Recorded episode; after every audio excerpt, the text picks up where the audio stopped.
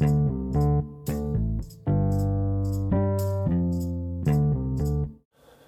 everybody, you have Jake flying solo today.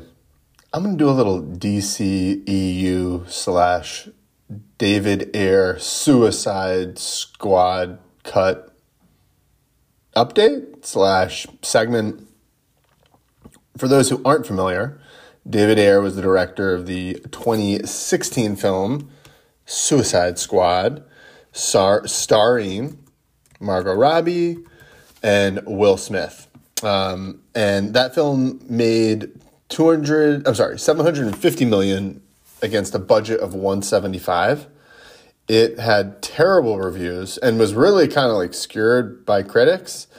Um, but it made a ton of money it did well enough where there was also a sequel, but it was interesting because even though it made all that money, it was really remembered poorly. And even though there was a sequel, they basically handed it off to James Gunn and he had a soft reboot. And they, they didn't give Ayer the opportunity to come back, which is interesting because they brought back pretty much every other director, especially successful director. Um, but from what I can tell, for Wonder Woman, Bat for certainly Superman, but for Wonder Woman and Shazam, they also and for Aquaman they always brought back the previous director. So clearly there's some stuff going on there. Building on that, David Ayer, ever since the Justice League Snyder Cut came out, he's been banging the drum for his Ayer cut. Now, there was a fan push for the Snyder Cut and I think there are a couple of reasons for that. One, it's pretty well known Snyder has some digital opera, uh, operation apparatus, whether it's organic for through his fans. I don't think so. I think it's slightly organic. I think it's more so he has his own. Uh, he has his own apparatus, I believe. And look, if you the Oscars had that open like digital voting thing one year, and the Flash like basically going in time travel in the Justice League Snyder cut was voted like one of the most impactful moments. I think it was just for the year, but like in cinema, um, and that was like a digital vote, so nothing official. But he there's a, a lot of evidence that he has like a digital apparatus. But in addition to that, there was also I think some genuine interest because of the film we got from Joss Whedon, which I thought was an enjoyable, but definitely had its flaws and was such a tonal shift from what had come before it in the previous films and what would come after it um, it did kind of stick out like a sore thumb. And with Snyder, knowing he had, especially that extended version of Batman vs Superman, which everyone thought was, oh, it's this marked improvement, which is true, but they didn't realize that a marked improvement on a terrible film just makes it average, not good. But I, am not going here to go into my Batman vs Superman rant. Suicide Squad cut made a ton of money, had low ratings but the fans clearly liked it because it made a lot of money. I thought it was good. I thought it was was interesting. David Ayer's been banging his drum on the Suicide Squad cut. Doesn't seem like anyone's interested. No one's been biting, and he finally recently stopped banging on the drum and said he it was he wasn't going to talk about it anymore. And uh, there was all these references on a bunch of articles and the podcast I listened to on this interview he did with Jon Bernthal, and I was initially going to talk about it um, because this would bother me. I feel like nobody wants this cut. It feels like he's trying to piggyback or swim in the wake of the Snyder cut. It feels like he's trying to or drum up interest for something that's not real. Similar to how I was annoyed with Netflix and Snyder tried to drum up interest for his Rebel Moon director's cut, which just it feels and it's not just ineffective. It's the adverse has an adverse effect if you're trying to create buzz and create something organic, uh, like a groundswell movement, or if you are if it's artificial or inauthentic, it ends up not just being ineffective; it has an adverse effect and turns people off.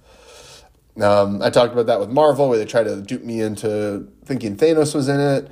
it a lot of people have talked about it with Rebel Moon, um, and just how like this longer two-hour director's cut so different from the cut you just released. Why didn't you just release one cut or blend them.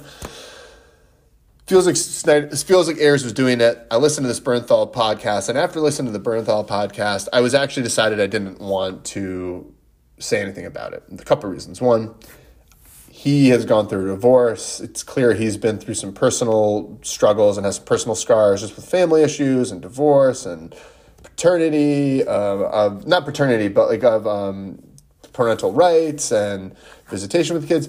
He'd clearly been going through something, and he was just really open about how the experience.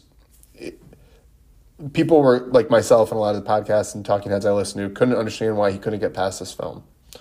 After seeing this interview, he basically just said it was so emotional for him. His star was so high, and everything kind of hinged when this film was taken away from him. He thought he made this great, soulful, dark film. It was taken away from him in the editing bay. What was released, while it made money, wasn't well received. And he, uh, what he was kind of, I thought, making the argument for was that it kind of ruined his brand, and that he's had a hard time kind of recovering from it since then. And emotionally, like he felt like he has this better version there. So he hasn't been able to look past it because he's been really eager to tr- basically undo that mistake. And prior to that, he had a couple films, End of Watch, Fury were the most prominent.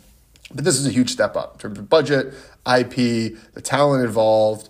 Um, yeah, I'd worked with Brad Pitt before, but like that, that was in a smaller ensemble cast. This was a huge all star cast. DCEU, big stage. And what was, re- again, I was going to let it go. It clear, I, I thought, because I thought after reading it, after seeing that uh, interview, I was sympathetic towards him and thought it was over. However, he keeps coming back to it, and social media keeps referencing the Ayer cut, and he's making it seem like it's this masterpiece we're never going to see. And I'm going to be brief. I like David Ayer. Nobody, even let's say he nobody touched his film. He posits that it's this dark, soulful, like really gritty, dark emotional experience with these characters.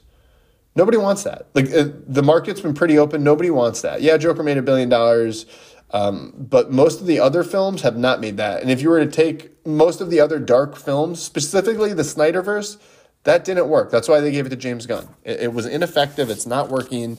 It, like fetch isn't happening. Like I, get over it. I, I don't know what to tell you. Nobody likes that vision. Second, I've also heard him like talk about the Ayers version I've heard him openly criticize himself and lament that the biggest mistake he made was Joker wasn't the main villain. That wasn't in the cut that went to theatrical. That was in his own cut. So I I don't it's not even like I don't understand how he makes his argument he had this great film when he acknowledges this huge tactical and strategic mistake in the script. You misused your best character. You you took your cleanup hitter and you put him on the bench. It was just this weird or you, you brought him off the bench in the seventh inning. It was just, it's this weird thing. But what's really come out, and the reason again, he's brought it up. So going into that interview, the thing that was really enlightening to me was he referenced that after he released this rough cut, there were rumors he was going to take over the studio in like a Kevin Feige role. He indicated it's what this James Gunn role is now creator, producer, wonderkind.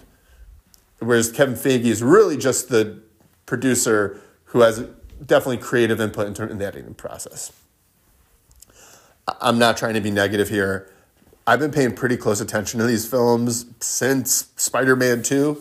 I've been reading literally everything I can about them for the last 15 years, just like personally. And I was really tuned into everything going on. I never heard rumors that David Ayer was going to take over the studio. There were some rumors Snyder might. But there are never any rumors that David Ayer was. Uh, to me, he, I think he thought that was his trajectory.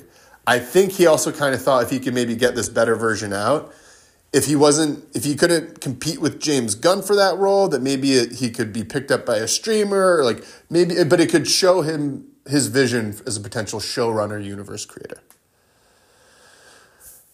I, that I appreciate that ambition, but I don't. I never saw him like that. I don't think anyone ever really saw him as that. I think everyone always kind of saw him as like a really cool, really talented writer director.